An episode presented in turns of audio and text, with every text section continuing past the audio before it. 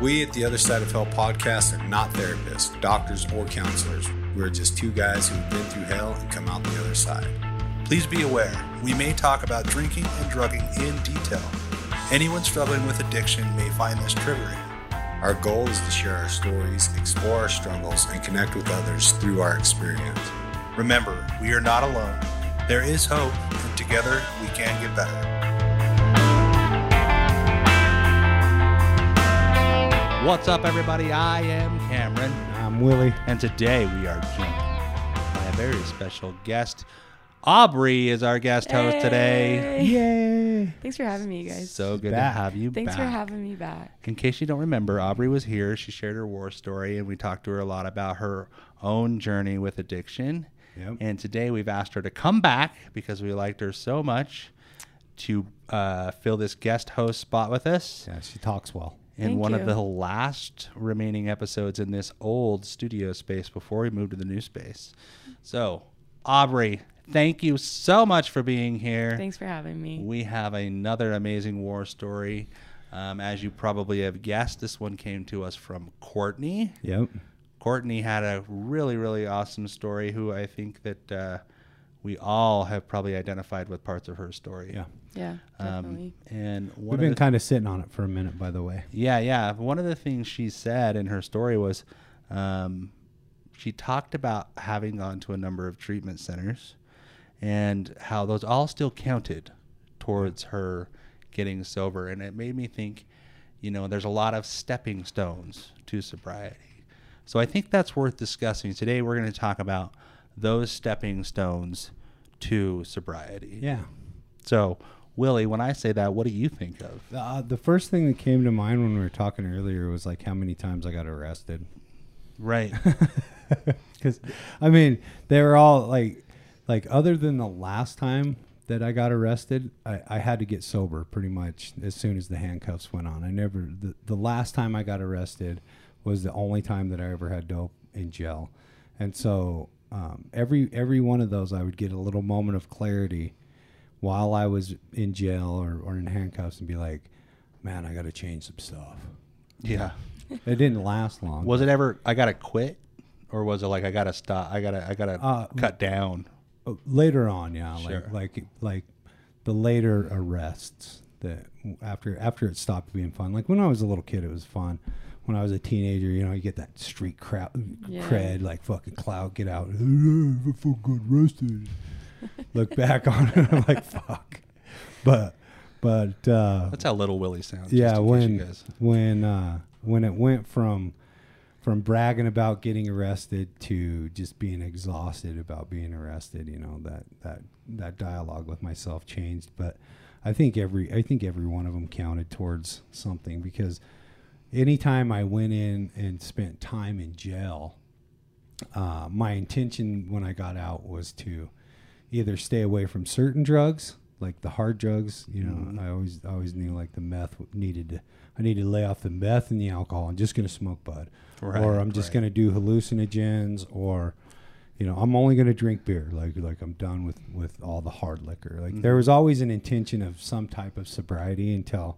later on when when finally i was like yo i got to get fucking sober like this is insane Mm-hmm. and even though like even the, the later arrests i didn't always necessarily get sober it took what it took for me to finally get this extent of sobriety but they all counted towards something yeah. Nice. Well, and they do. Like, sorry, Aubrey, were you gonna say something? no, I just said nice. Yeah, I wanted you to say something. Oh. Go. Well, I was just thinking about my sobriety and like my journey, and I never got arrested, and I have never relapsed, and so I related to Courtney's story in a little bit that like I had to come to the ter- come to terms with the fact that I was an addict. That was the first stepping stone, Mhm. and then I had to, you know, be honest with my family about it and come to terms with the fact that I needed help with my addiction. So there were some parts of her story that I related with and other parts that I haven't experienced in my situation. Do you recall specifically like that moment where you you accepted the fact that you were an addict? Like what what was it that that occurred that really sort of cemented that for you? Was there any one thing or a number of things or Um, I knew from the very beginning, like from the second that I took my first hit, Mm. like we talked about last time, like Mhm. I was addicted right after that first hit. Um, so that was a big one. But like when I very finally said to myself in my brain, like, you're an addict, um, it was shortly after I had gotten my own pipe and was using my own pipe and had my Mm. own stash. It was probably about five or six months into my addiction. So that wasn't right off the bat, but the first time that I took a hit of meth was like I knew. Yeah, it's funny how those those those things can hit us so quick, and we we can sort of decide right away, like, oh, this is going to be a big part of my life for a little bit, maybe Yeah. a long bit. Um, but yeah, I mean, for me, like what I think of is I had these moments where I tried to quit because I could recognize that I wasn't ready to call myself an addict or an alcoholic, but I recognized that it was coming with some consequences, right? Um, and that I couldn't seem to control it. But I, you know, I used to sort of fool myself into thinking that I wasn't really trying to quit. Oh, I wasn't. I wasn't taking it serious. Like if I took it serious, I could really quit, right? And uh, so I would make these drastic measures to to try and actually put it down and be done with it. And then, you know, finally I had one of those go south enough that I had to come clean with my family, and I think that that's that's one of the biggest stepping stones is like starting to tell the people around us, like you said, um, that there that there definitely is a problem, um, and that and that uh, you know it seems like I can't seem to do it by myself. Yeah. Um, for me, the first part of that was I have a problem with pills. End of sentence, right? Like I wasn't ready to address like the alcohol or any of the other things that were also an issue. Um, but but that was a that was a big thing for me. And then I went into some counseling, and all of that, you know, was uh, crucial to me eventually getting sober. Even though you know I didn't get sober for another two or three years, I think that it's important to recognize that these attempts are all going to count towards our eventual sobriety.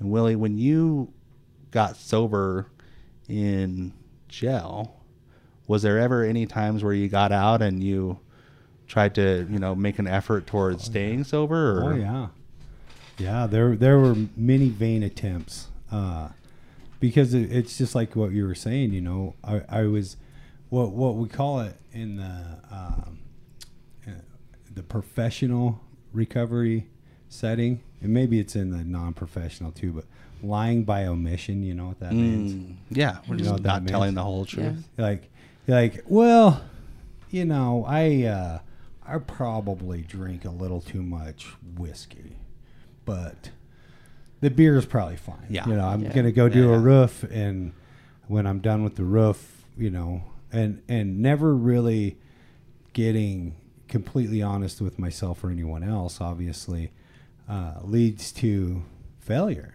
uh, i can't I can't fake my sobriety. And the the thing of it is is like I didn't really know that I had any of that going on. It wasn't like I'm I'm completely lying by omission. The question would come up like are are you okay? And it was always yeah, I'm fine. You Right, know, I'm right. good. No, I'm Yeah. good. You know, I'm just dealing with like the breakup and fucking 9/11 and Mm. you know, I'm dealing with uh you know, like like my employment. There was always these other issues that I was dealing with, Right. and so that seemed to be the focus. Like, so when I would, as a, as a kid, having the amount of problems that they they put on me that seemed to like you have a few problems with like listening and staying in line. I ended up in counselors' offices all the time, and I'd be talking to them, and and as they asked me questions, I knew that I couldn't tell them that I was smoking pot, so that never came up. I knew that I couldn't tell them that I was stealing alcohol, so that never came up. I knew that I couldn't tell them that I was smoking cigarettes or having sex or, or any of those things. So I would reach out and to the best of my ability find any other in, any other reason why I may be having problems like oh my dad's a truck driver it must be that and so there's no way that they could ever give me the help that I needed because Right. because like uh, I wasn't willing to be honest with Mm. them but Yeah. you know the thing that came out of that the was that I found that there's people that are sincerely trying to help, right? Like there's places that they want to put me that may be able to give me the help or the conversation because a lot of times I, I did feel better in a, in a counselor's office like even with them just not knowing the truth and telling me that I'm not broken like that seemed to make me feel good. Or getting out of class and and doing well on some fucking ink blotch test or whatever to see it made me feel better Mhm. you know? And so uh, it, like like I've said so many different times on the show, like they were trying to get me sober before I was even an addict, man. Right. They were fucking, they were shoving Dare and fucking all these different programs when, when I wasn't even an addict yet. I was still experimenting with with what was finding what was going to work for me, but, uh, you know, in all those vain attempts, yeah, they, there was always there was always an attempt to to create the illusion that I was going to do better. Like I wanted, I didn't want my mom to worry about me, you know. And so even even if there wasn't a sincere attempt to like get sober or clean up my life or stop gang banging or anything like that, like I wanted to be able to hide it better. Right, Yeah. right, yeah. Yeah. Like it's not it it the drugs and alcohol are not a problem. Like the problem is that I didn't get away with with with using it or I didn't get away with any of that stuff and Yeah, that's all just a part of denial, right? Yeah. Like and it's like Aubrey was saying like that first moment of acceptance is like one of the biggest stepping stones. Mhm. Um Yeah. What do you mean by sincere anyway? what do you mean? Like, well, your question was like, was there a sincere attempt to, you know, through all those times where I went to jail and I got out, was there a sincere attempt? Well, I think that we it's like I said, like I I I used to always tell myself that um that I hadn't actually tried, Right. right? Yeah. Like that there was not a a serious attempt. Like I would make a half-hearted attempt and then the next day like, "Oh, well I didn't anticipate that I would have this issue at work, so it's probably fine." Yeah. You know Yeah. what I mean? It, it was always like, like, I, I can figure out how to do this on my own. Right. Yeah. The people that love me don't need to worry about this. Right, right, right. Yeah. So like the the question is like where when was the f- because here's the thing is like one of the things that I think can play a role um, like be one of the stepping stones to eventual sobriety is a relapse. But I say that, and Aubrey made a really interesting point because she's never relapsed, right? So it doesn't have to be a stepping stone, but it often is a stepping stone. But I think in order for there to be a relapse, there has to be an actual period of sobriety. And in order to have that sobriety, you have to make an honest and sincere attempt to get sober. So it's like I may have had these moments where I was sober because I quote unquote tried to get sober, right? And I did. I remember I had like a week and a half or two weeks um, clean from booze once, and I had like a whole month off of pills, and um, but I wouldn't call that sobriety, right? You always had the intention of going back. yeah, like I always sort of knew that like this is just how it is for now. Yeah. Like, you know, like I and then eventually I like reintroduced weed, and then, you know, that of course just well, this is fine. Like I'm, I I'm mean, doing great. I'm, I seem like I'm handling this all right. Like Yeah. I wasn't in I wasn't in this state of mind before. Now I'm in a healthy state of mind. So let me try and introduce this stuff now that my thinking's a little more clear. And uh, and and so when I say sincere attempt, like what I'm talking about is like actual program or you know um, some sort of recovery coach or you know some sort of sincere attempt um, beyond just white knuckling Yeah. it. I Yeah. yep. I know what you're saying. So I think that, and and here's the thing: is like they both count, right? Like my white knuckle experience and my first, you know, foray into a treatment center um, with some actual sobriety um, are are both played a role in my eventual sobriety.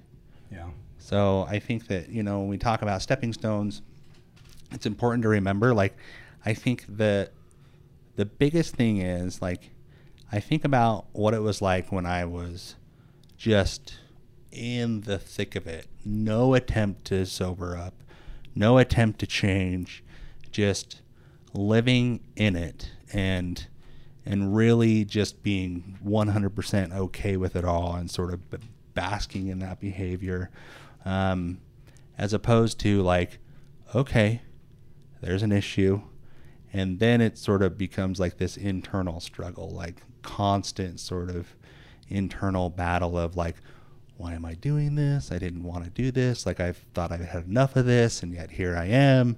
And then you know, like when when as opposed to like when we're in the thick of it, we get into this mindset of like recognizing that it's an issue, and then that takes us to a whole another level of like guilt and shame and and all those other elements that can keep us using and drinking. And so, I think that there's so many different steps to sobriety that I think the reason why I wanted to discuss this as a topic is because right now there's somebody listening who's dealing with one of those things, mm-hmm. right?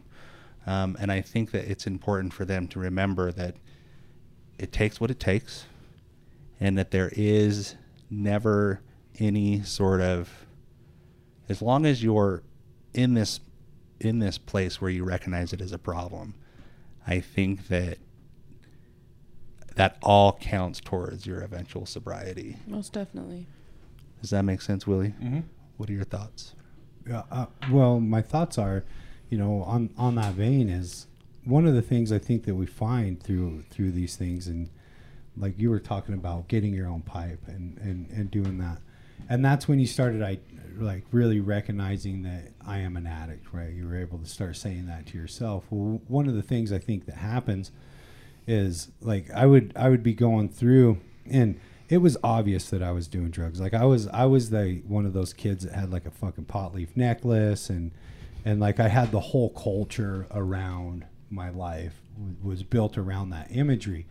And so if I had to go to counseling and I was doing some type of drug um, intervention course or discussion with somebody or some group or something like that, they were throwing information at me and I was taking that information in like, okay, one of the signs that you're an addict is that maybe you're going to start stealing for your drugs. Mm. Okay.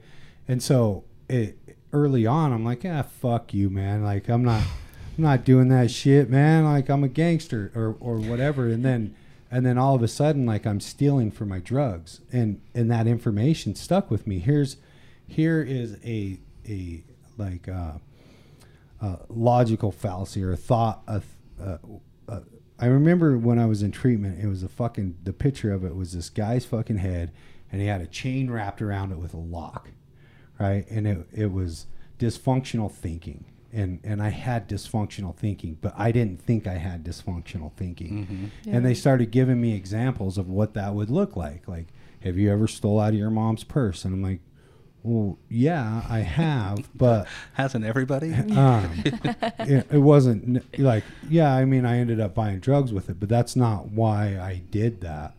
And so when I would go into these places and they would give me that information, even though I didn't believe it at the time, eventually there was enough examples in my life. Like I started, you know, like um, slipping away from my family. I started um, isolating. I started, uh, you know, using alone, and, and all these things were information given to me. Even though at the time I was finding reasons why that didn't apply to me. Mm-hmm, mm-hmm. Eventually, because I went to those places, those things did start applying to me does that make sense? Like, yeah. oh yeah, like like buying my own pipe and like um, disconnecting from my family are signs of addiction. And here I am buying my own pipe and disconnecting from my family. Yeah. Right. Yeah. Yeah. Does that answer your question? I don't no, no, it's great. Aubrey, do you ever? Said. I know you said like buying your pipe was one of those, but do you ever remember like any of the other sort of I mean, did you have any self attempts to quit? I don't remember about your story. Um, like, not really. I did.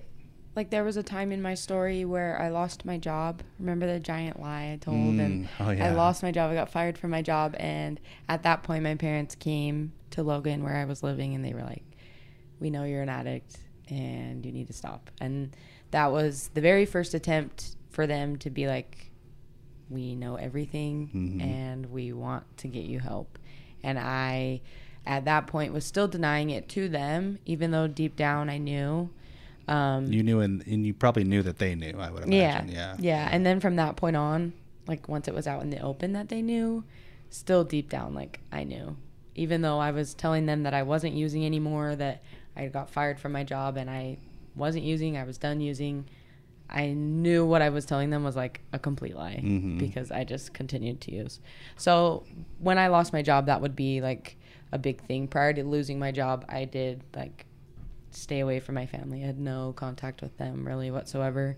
Um, and then after I lost my job, eventually I moved to Salt Lake to be closer to my dealer. Mm-hmm. And then once I was in Salt Lake, I became homeless. And then I started shoplifting all the time. I started showering at the Planet Fitness. I started, you know, stealing hotel breakfast because it was free. Um, and so those things that like I had always known were bad. Like I mm-hmm. knew those were bad things. I knew I never wanted to be homeless. And then I ended up as a homeless person and I was like, well, this is my life now because I'm an addict and this is what I want to be for the time being. So like you were talking about, I did have that time in my story where I was like basking in the glory Yeah. of I'm a homeless addict. Like I live out of my mm-hmm. truck. Like it's whatever. I don't I don't care. This is awesome. I can make a living doing this. I can be just fine. And then eventually it got to the point where I was homeless for so long and I was shoplifting all the time. And it got to the point where I was like, I don't want to do this Right. anymore. Like, I don't want to be living out of my truck anymore. I'm sick and tired of going to the Planet Fitness just to shower. I'm sick and tired of having to steal my food to eat. I'm sick and tired of all of this. So I totally relate to what Mhm. both of you are saying Mhm. that I experienced those in my addiction as well. Yeah, well, and it seems like those are the moments like where, you know, like we we've said time and time again, it's a moment of clarity where it's like, okay, like what, what the fuck am I actually doing? You Yeah. know, like, because I for sure had those moments where you know I'm stealing from people and. And at the time, like it's so easy for me to justify this stuff. Like, no, like I, fuck them. Like I need. Remember that time that they, you know, like did this to me. Like I- I never, I never got them back for that. So I'm gonna take this money, or I'm gonna take this pill, or I'm gonna, you know, like whatever. I can justify it to the fullest, and then oftentimes, not long after, there'll be a moment of clarity where it's like, what, what, what, what in the actual fuck? Like that's not who I want to be. That's not the kind of person I am. And I think that, you know, we can find ourselves there at different points. For Willie, it took handcuffs. For you, you had to be in your truck, right? Living mm-hmm. out of your truck. For me, it was like I'm late to work every day, right? Like it takes what it takes, and and I think that it can look different depending on um, who you are or what what what your experience is. But I think those those moments play such a crucial role in those early days of, of sobriety that you know without them it's hard to say like what where where we'd be you know probably still in the mix i guess or dead Yeah. for me Yeah, it gets re- it gets real painful, right? And that's kind of another stepping stone is is that Pain. that pain that we go through when the reality of what we've become kicks in. Mm. And uh, I don't know that in in the throes of addiction, I really can identify the amount of pain that I inflict on other people. I think that for me comes with uh, some time in sobriety where I can stand back and I can kind of empathetically look at the lives of other people who love me. But eventually, the pain of, of becoming that, Mm. which I did not intend to become, because, you know, I don't know about you, but I didn't start out using just to become a fucking addict, right? Right. Like, I, like I, I started out using to, to find some relief yeah and and was nice. eventually eventually it became a burden and so you know one of the things that that Courtney talks about in her story is the loss of her brother. Mm. and we'll get into that but but you know experiencing loss on any level can be a huge stepping stone you know. We've heard it so many times in so many different ways but basically it, it, for for us to change the the pain of remaining the same has to become greater than the fear of change right? So when we remain the same or get worse eventually we become willing to try something different. And and whatever that looks like it seems like uh, something will come along again right? This pain will come in. We'll experience this same thing in life again. Like here you are going in and, and having another free breakfast feeling like because I've done that, like feeling like I'm gonna get caught and I'm gonna be embarrassed, and somebody's gonna say something, and it's gonna make a scene, and I'm not gonna like how that feels, and and then all of a sudden I'll remember like, uh, when you're sober, that kind of stuff doesn't happen. Yeah. like like where did that come from? Well, that that came from somebody else's story that I heard while I was in one of those situations where I was forced to stay clean long enough to hear about thinking errors, right? Like that was the the message of hope came from one of those moments where I was in handcuffs and and I went to a jail meeting. Yeah. And and somebody shared something that I fucking forgot about because I went back out after that and I forgot everything that they shared until I was in this moment of pain and I and and they said, you know, there is hope even when you may not think so. That came from that place of somebody bringing that to me. And so those moments where we learn these things pop back up. Mm-hmm. They pop back up.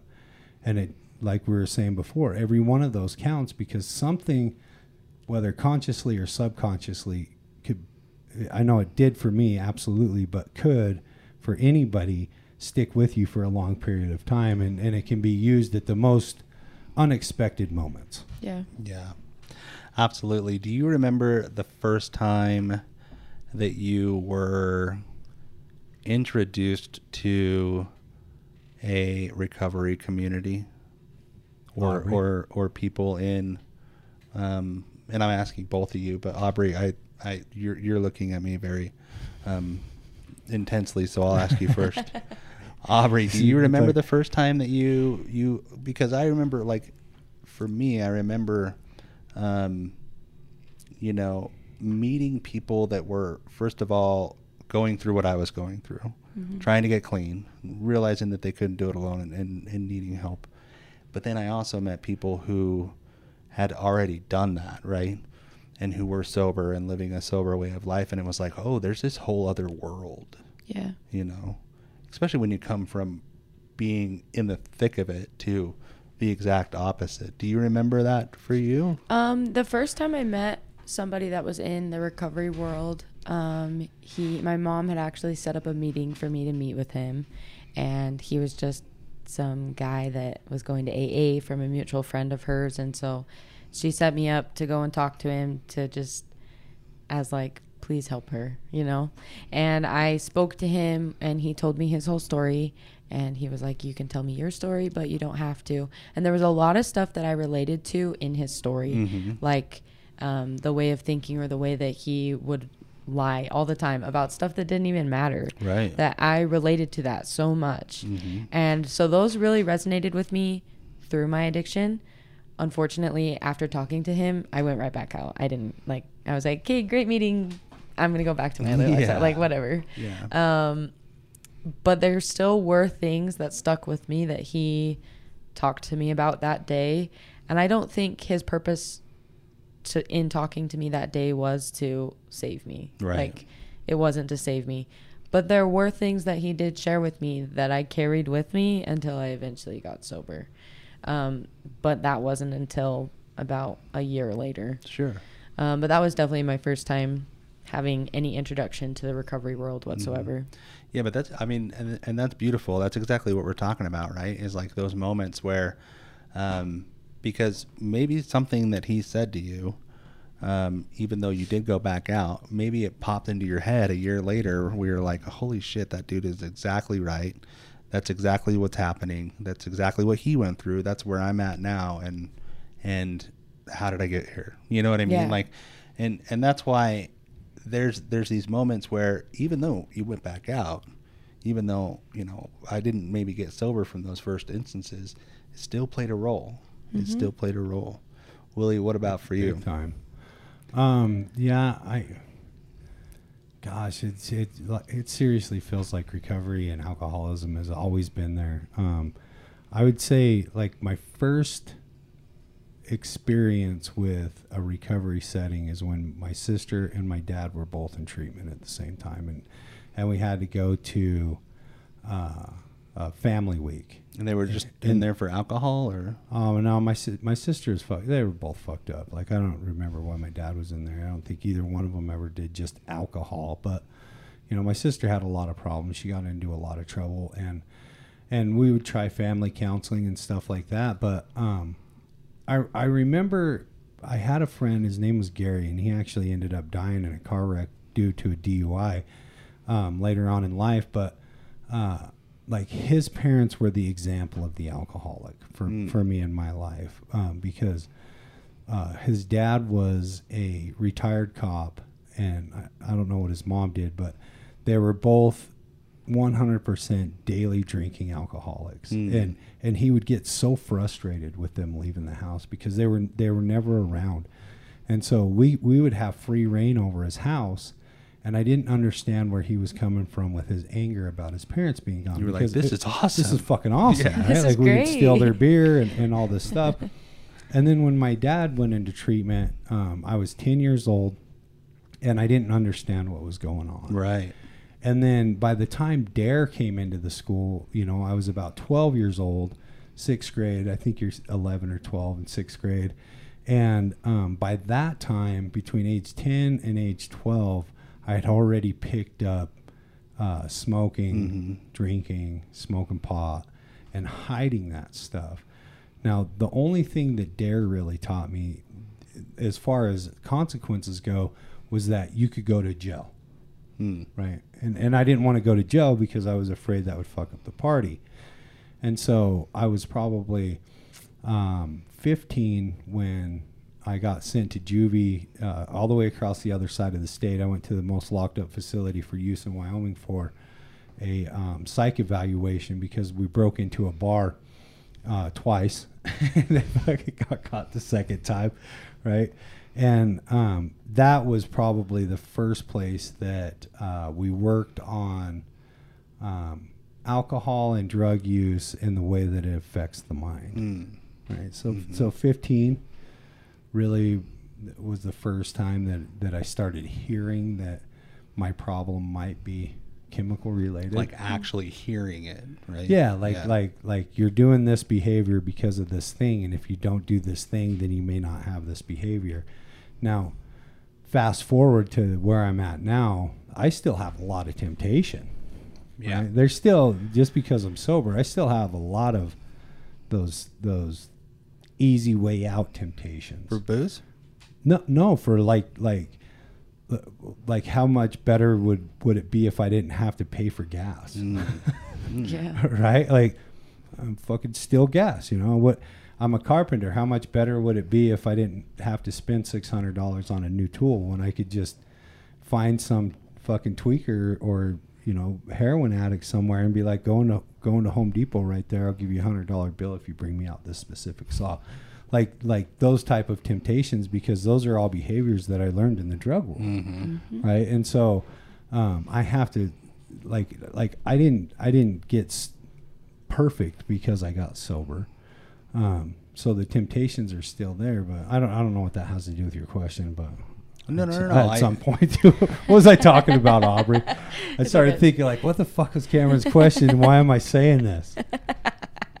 Willie shut up. Classic Willie right there. willie shut up. That's when my head started saying. Shut the fuck up. No, I just, uh, I just, I just remember, you know, that moment for me. Like, so I'm, and here's the thing: is like again, we're talking about stepping stones, right? So, um, I went to counseling, what, what kind of counseling like a one-on-one counselor specifically for. Now, I had seen therapists like growing up, which which is really weird to think about now because, Because I'm like, you had add like, Uh, like I had I had. ADD, but it's like I think that there was enough. Um, maybe I don't want to say like depression, but I think maybe there was enough um, negative thinking that my parents sort of recognized it, right? And they were like, "We should maybe get you in to talk somebody to talk talk to somebody, right?" And so, you know, from that point, it was like I was broken, you know. Um, Yeah, good, good, good kids don't go to counseling. yeah, yeah. Well, kids don't exactly. Like, yeah. and and that wasn't any of their doing. That was just my own thinking. Like, oh shit, I got to go to counseling. There must be something wrong with me, right? Um, I think hopefully like the stigma today is much better than it was then. But um, anyway, so so I had been to a counselor before when the drugs and alcohol became a problem, and I came clean with my family. Um, that was sort of the battle plan. It was like we're gonna get you in to talk to a counselor, and you're gonna see him a couple days a week. And it was like, cool, yeah, that sounds great, you know. Um, and I did that, and he suggested that I go to some AA meetings. Um, and you know, I went to one or maybe two, and it was like, okay, I mean, these people aren't really for me. Like, I don't think, you know, that's my scene or whatever. Um, and then, and then things with the counselor, I just started lying to the counselor. right? there. Yeah. It's like, I'm not, I'm just, I'm being dishonest, but I'm checking all the boxes so that uh, everybody around me thinks that I'm, I'm doing well. Um, and, and then things get bad enough and they get it, like ev- evidence for myself. Like i can see the problems now. Like everybody around me could see it but now it's like very clear to me right? Like this is bad um, and i don't know how to get through the next day you know? And uh, and that was when like i you know was was fortunate enough to to go to a treatment facility um, at the behest of a loved one. Um, and that is when like I saw like I'm not alone.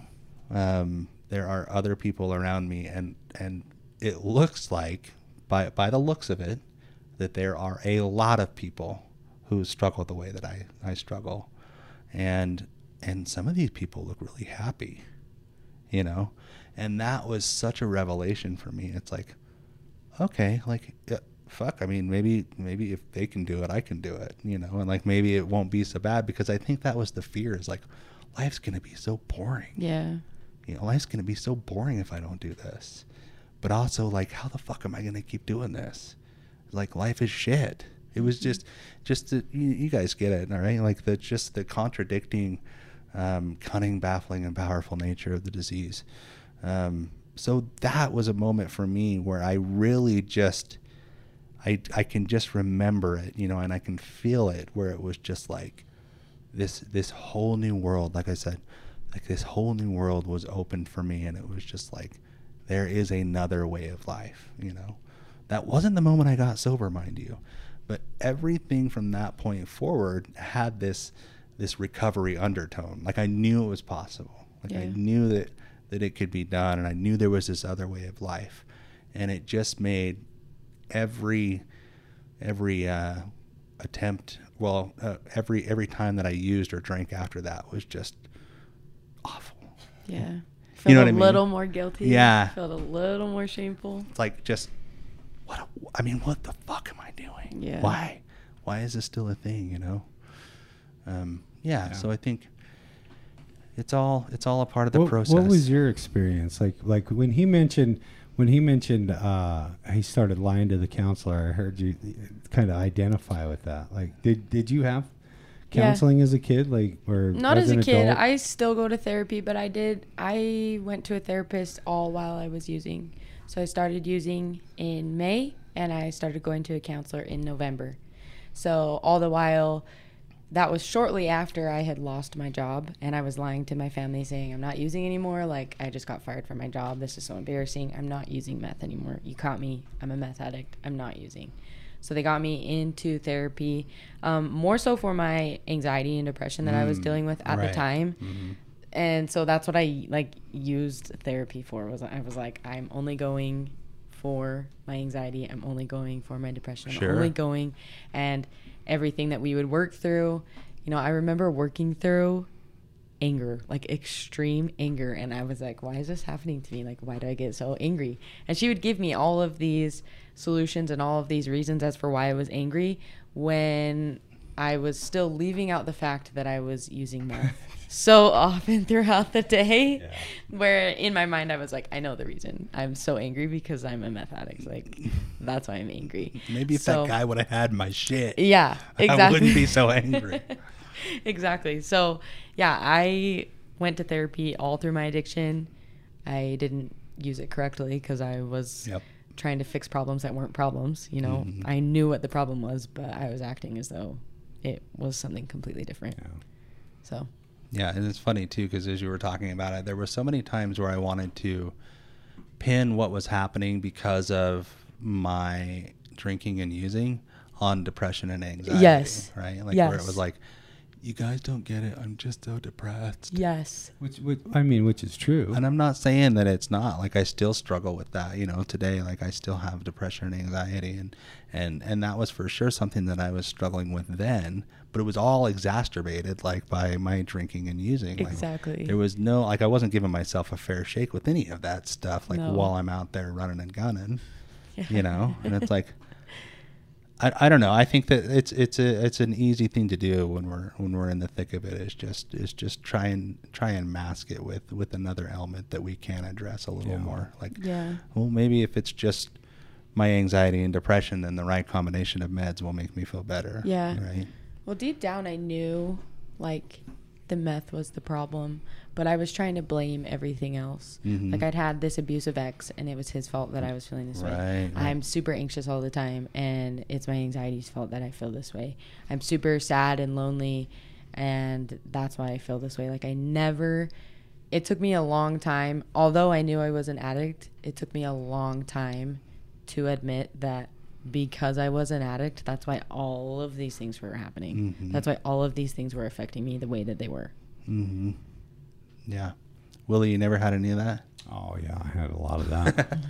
had a lot of that. You know, one of the things that's that's coming to mind now is, you know, after all this, like, like, uh, okay, so so like I had all these experiences that led up to a decision that I made. Finally, uh, willingness after being broken enough to go, okay, let's get one day right, and and I got one day sober and and throughout that uh, you know there continues to be these these moments of clarity these stepping stones that that the further the further I get away from the last time I used uh, the more sob- sobriety time I have. But but on top of that like the more I'm I'm able to see the the information that I was given through all of those stepping stones and how I can use it in my sobriety today. Because as I move through my life uh, I, and I have a lot more clarity about how sick I really was because that's what I was. Let's let's Right. be honest. Like I was a, I was a sick person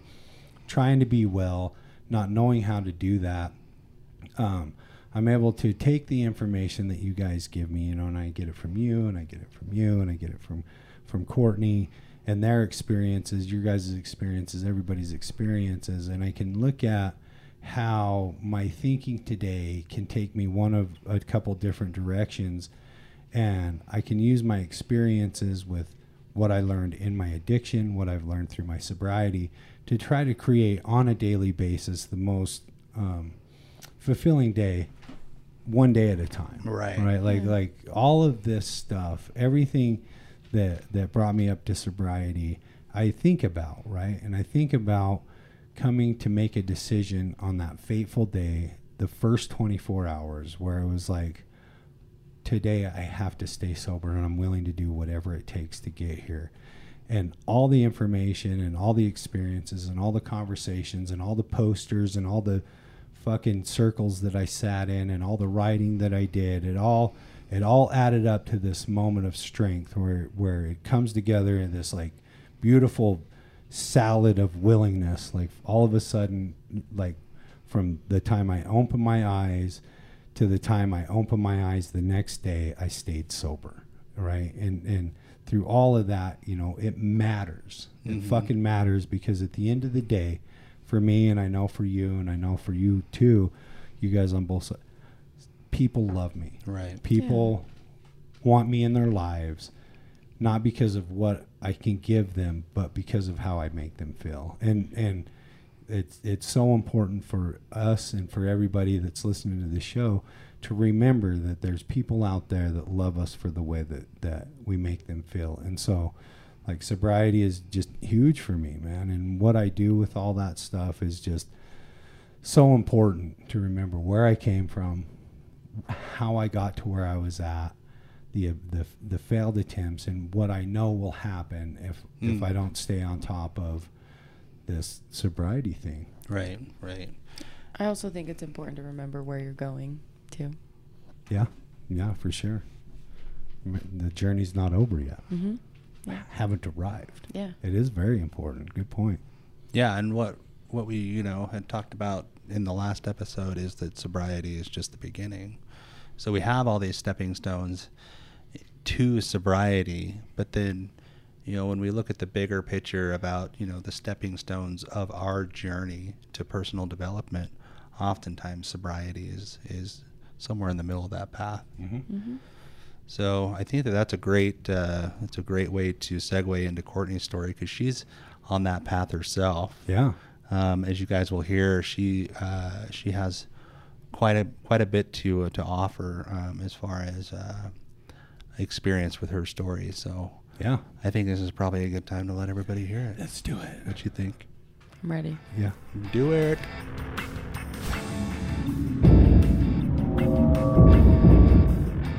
This week's war story is brought to you by Brainwash Coffee. Brainwash Coffee is damn good coffee with a damn good cause. 50% of all proceeds go back into the recovery community, which is why Brainwash Coffee is the perfect partner for us here at the other side of that. With blends like Higher Powder and Ego Ain't Your Amigo, Brainwash Coffee has your back no matter what you're pointing. Right now, you can get $5 off your coffee order when you use promo code OTHERSIDE at brainwashcoffeeco.com. Clean your bean with Brainwash.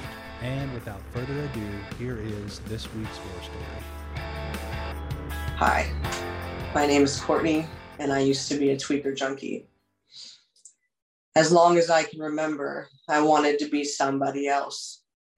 I was always trying to color within the lines of a portrait of myself that I didn't even create, continually feeling guilty about who I was, what I felt, what I liked, what I believed. And so I pretended the real me away, and drugs made that even more possible. I used drugs for just under two decades of my 36 years of life. In the beginning, I remember setting rules for myself that I'd never do pills, that I'd never put drugs in my nose, that I'd never do meth, that I'd never do heroin or use needles, and that I'd never, ever be without my kid. I broke every single rule I'd ever set for myself.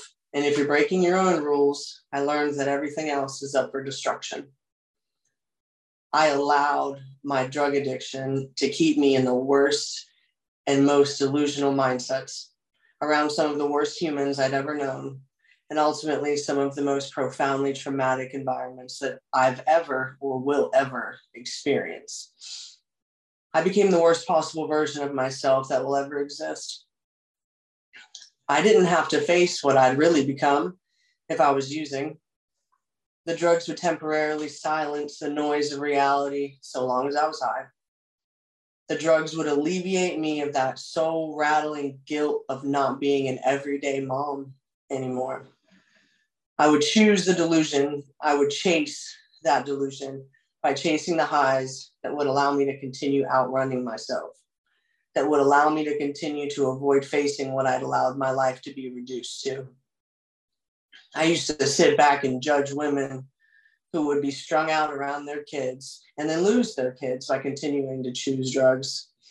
And then I became that woman. I'm no longer that woman today. And this upcoming January, I will have five years of freedom under my belt. During the worst of my addiction, my amazing big brother, my only brother, was diagnosed with cancer. For several years, all he'd ever asked of me was to get sober for my daughter. After his health began declining in 2017, he made it very clear to me that he was, in fact, dying first, that we couldn't argue with cancer, that he needed me to get sober and to not make our mother lose us both. It's the only thing he'd ever asked of me in all my life. And I was always promising Sean that I'd deliver. His name was Sean Moniz, and Sean was extraordinary. As he lay in Florida, rapidly deteriorating in a hospice room at 33 years old, surrounded by his loved ones, I was holed up in my bathroom in West Virginia, deteriorating from my addiction with my dogs. With my dogs. My guardian angel best friend, Tina Steffen, brought me to Florida to see him in hospice a month before he passed. And I was so dope sick for that goodbye. My beloved brother departed this world on January 17th of 2017. I moved to Florida with our Auntie Sue into her house that winter to get a clean slate. And on January 27th of 2018, I finally delivered on the promise I made to my brother. Sean never got to see me as I am today, which is something that will always break my heart. But I believe that my brother is proud of me. His faith in me and my tribe's faith in me is something I will forever carry.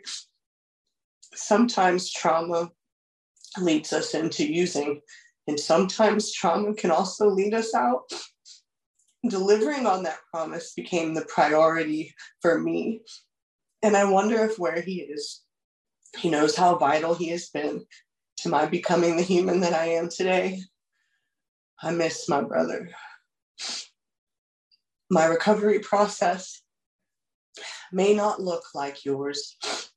And many people have been more than willing to judge my journey to achieving peace in my life due to the methods that I've chosen over many years, I've been on and off sickening amounts of psych drugs. I was a frequent flyer at psych wards. I've been incarcerated. I've tried methadone, subs, clinics, and rehabs.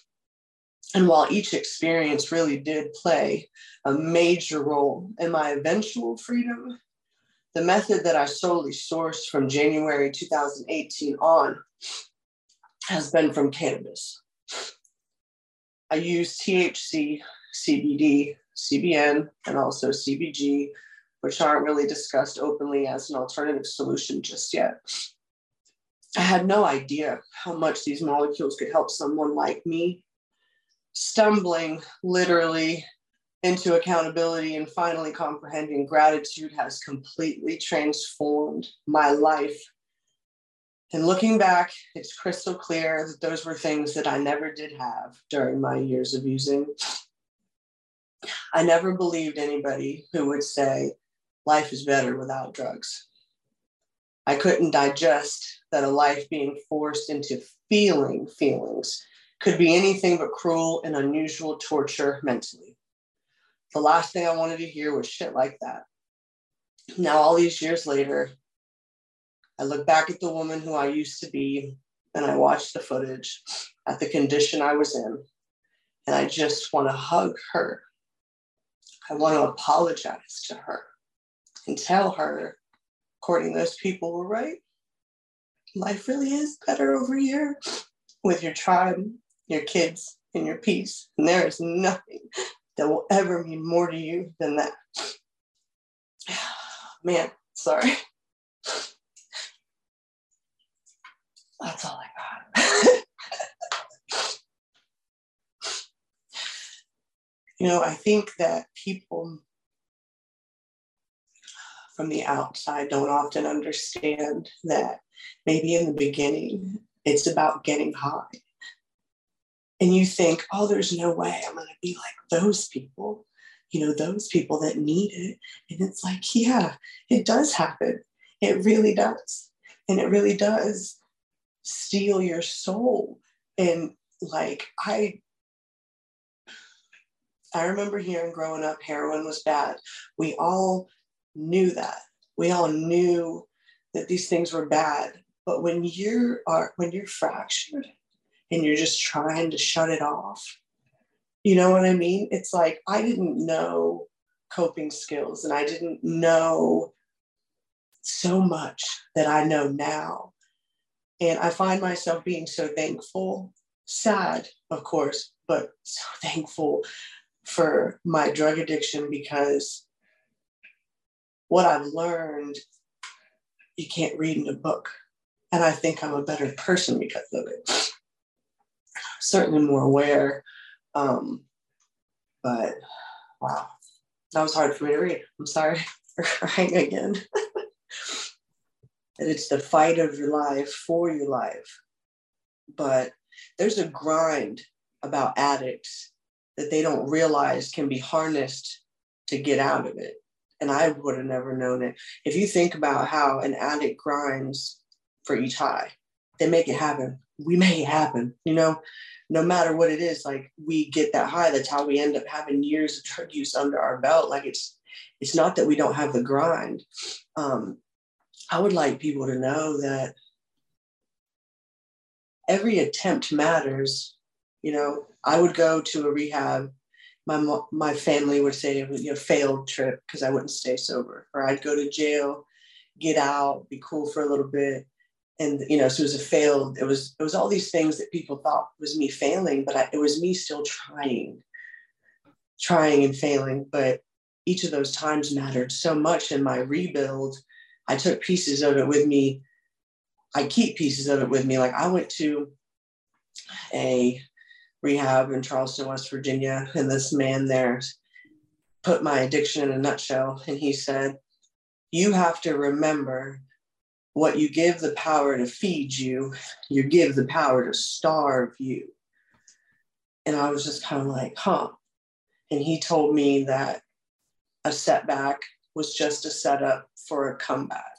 That, that, as long as you're breathing, you always can have the comeback. Of course, you don't believe it when someone's telling you that. You're like, man, some quote, right? But it ends up being true. People were so right. I just wish that I would have considered that they were telling me the truth. Um, I was really social for a long time. And I don't know, it's something about that that ran its course. And and left with the drugs. Like I have my certain friends that mostly live in different states. Um, so I don't have much of a social life. I'm so hyper focused on family because I spent so much time running from them. Um, um, my boyfriend, he's great. He's from the West Coast and he saw something in me before I did. And he, you know, I told him that I was just this ridiculous former junkie and he didn't care he got to know me and has told me it was really him that kept telling me I should share it, and me being like, no am I putting that on the internet? um, he's very supportive. My life consists of I wake up and I still can't believe I'm here. I still can't. Every day I wake up and I'm just like, I can't believe I live here. I'm in Florida like five miles from the beach. You know, um, the same dog that I had throughout my entire opiate and meth addiction, I still have him. So, you know, I'm always with him and and our other dogs. Um, I read an embarrassing amount of self-help books and watch a shocking amount of NCIS and sit around crying watching America's Got Talent, really. but as far as professionally goes, um, I'm lucky enough that while my son is little, I get to be home.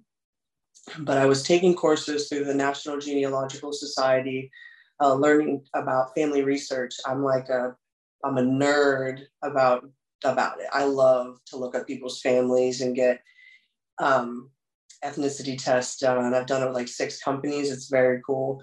Um, you guys have a lot of that out there in Utah. I'm pretty sure that's where Ancestry is based is is is out there. But um, I do that a little bit on the side. Nothing that earns money. Um, but I plan to go back to school. I recently consolidated all my loans from former failed attempts at college so I could go back. I'm just gonna go back for like accounting, something that I could just like do um, from home because with that life kind of did make me a hermit. I'm a little uh, definitely more introverted than I ever knew that I could be.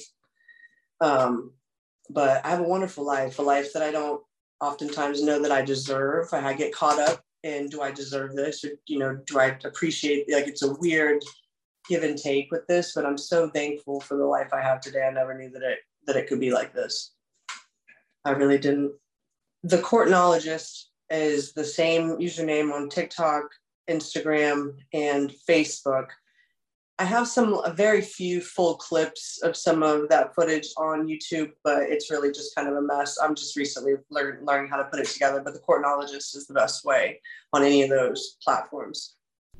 Dude, I love that. Yeah. I, I also could not imagine it being this good. You know, like I, I think that that's the perfect way to uh, to to think. You know, I like her. You know, I can't regret what has happened to me because I wouldn't be here Yeah. if Yeah. if if none of that had happened. So It's yeah, it's hard to it's hard to come back from a story like that where it's so emotional and yeah, powerful, like powerful. Super great story.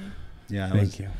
That was amazing. There was a lot of uh, her story, you know, she that I identified with. She talked about, you know, the death of her her brother, and I too had um, a, uh, a relative who's I was really close with who died of cancer, and and having gone through that was uh, was was really rough. There was uh, a moment, and I know I'm I'm sure um, I could talk to her about this for for hours, but using through that was so hard for me. Like when I looked back, I hated myself for it, you know, um, especially because I, I, I've said it on this show before, so it's not any secret, but I was getting, you know, pain pills from him, you know, and that's kind of how I got into that world. And so I would always tell myself, like, I'm going to go over there and I'm just going to hang out with him, like, uh, you know, like, and then I would go over there and I would inevitably ask him for pain pills, and I just felt like it tainted, you know, everything towards the end. And so there was definitely like a lot I had to work through, um, you know, once I got sober to kind of forgive myself for that. So totally, totally identified with that part of her story. Thank you, Courtney, for sharing that. Pretty powerful. What do you think? I thought it was good. I liked how she talked about being grateful for her story as well, um, or for her addiction, I guess, because I feel the same way. I'm a great. I'm grateful for my addiction. Um, she said she was grateful, but she was sad, and I kind of feel like that too. That I'm grateful for what I went through. I'm grateful for what I've experienced, and I'm grateful for where it's got me to today. But I also am kind of sad a little bit that I had to experience those things. Like they weren't fun things, you know, but I still am grateful for the experience that I did have. Yeah, yeah, and I, I like I, I can identify like with w- what she was talking about with crossing that line every time. Like, Mm. you know, I'm not I'm not going to be this kind of addict. Like, I'm only going to do these things, and then judging. You know, like what she said was, you know, she would judge women that that lost their kids, and then everything everything that she judged, she became. Yeah. and and you know she talked about being a fractured person and and and that's what that's really what I I think I was was I was just a broken person. Um, I didn't know how to accept love. I didn't know how to love myself. I didn't know how to take care of myself. I didn't Right. know what self care was. I didn't know what uh, you know. I had this this idea that I had to suffer in order to be of any type of value or and it was all at a real subconscious level you know Mhm. because uh, i also used um, you know drugs to validate myself to make sure people were around like i never wanted to be alone but i was always a fucking lone and and just going through all that stuff and then listening to her progression of like what she was talking about how how how you know these different experiences all led up to where she was finally able to become the woman that, that, that her brother wished that she could be, you know, Mm. and now she is that person. And, and I can really identify with that. There's nobody in my life, there's nobody dead or alive that I've ever come across that wishes I was still out there. Right. There's nobody out there that's like, fuck, man, be so much better if he was out here, you know, and, and I'm included in that. And so, you know, having this life like she was talking about, where I'm present for my children and I'm I'm present for my life and I have people in my life that care about me and I'm able to accept the love of the people Mhm. in my life. Like I it's so huge for us. Yeah, I and love Definitely. it's a, it's a learned thing, right? Like it's not something that we can often do like right off the bat. And and the first thing I had to learn in order to get to that place where I could accept love was, you know, how to get and stay sober. Um, and that was uh, and that's you Yeah. know kind of what we're talking about here today is just all those things that led up to that for me Yeah. um, and for us. And I think that, you know, we all find ourselves in different parts of that journey, um, and you know, it takes what it takes to get us sober. But um, you know, all those things that got us here um, were not in vain. All right. And so, if you're somebody that's listening to this or watching this, and you are currently finding yourself struggling, just remember that um, even in the struggle, there is hope. So, absolutely. Yeah. There's hope and there's people that care. Yep. There's always people who care. There, there really is. Even if there's nobody in your family that, Mhm. that cares, there. I care. We care. Yeah. I care. Yeah, I care about Courtney, and and for those of you, you know, she gives her socials. Go check it out because if you haven't seen her social media, um, she has such good content of herself using versus clean. Like she has footage of her when she was super strung out and sick and picked apart and up for days and and having problems and wanting to change. There's actual footage of her from before Mm-hmm. and her now. And, Yeah. and you know, she's able to put those on, uh, you know, reels and stories in a, in a manner that really shows what addiction looked like for her versus what sobriety looks like for her. And it's just, it's, it's a beautiful way of doing it. And I, I really appreciate her boyfriend, as she said, you know, uh, suggesting that she do that because I know I get a lot out of it, and, and everybody that I show her content to gets a lot out of it. Yeah. So Yeah. her having the you know the bravery, you having the bravery to be able to put that out there and share that with people. It's t- it's touching people's lives in a way that that you know like none of us could probably know. That's right. Absolutely. Yeah. Yeah. So thank you, Courtney, uh, for sharing your story and, and you're sharing your journey. Yeah. And Yeah. your tattoos and your dogs and Yeah. your all comedy, the things. your All the comedy, things. all the things. I love it. Yep. Good stuff. What do you Yeah. think, Willie? I think that it's been an interesting journey, and I think that there will be more revealed, uh, thankfully. Yeah, I was Yeah. gonna say hopefully if all Yeah. thi- if all things go according to plan. Yeah. What about you, Aubrey? How you feel ap- uh, after all that? Great. Yeah. Thanks for having me back. Oh, we're so glad you came. Thank Yeah. you. Yeah, thank you so much for being here. Of Did you work on your sign off? No. Well, let's try it. Let's, we're ready spontaneously. we're gonna call this episode done. Um, Rylan, Yeah. thank you. Willie, thanks for coming out. Thanks for letting me come back. Aubrey, again, thank Thanks you. for having me. And everybody listening and watching, thank you for supporting the show. Remember, you are worth the work. We'll see you on the other side. Was that better? Shooter. I mean, the listening people don't get it. The Other Side of Hell is a do it yourself podcast. For more information, recovery resources, and contact info, check out our website at theothersideofhellpodcast.com. You can help us spread our message by liking and subscribing, giving us a follow, or a five star rating.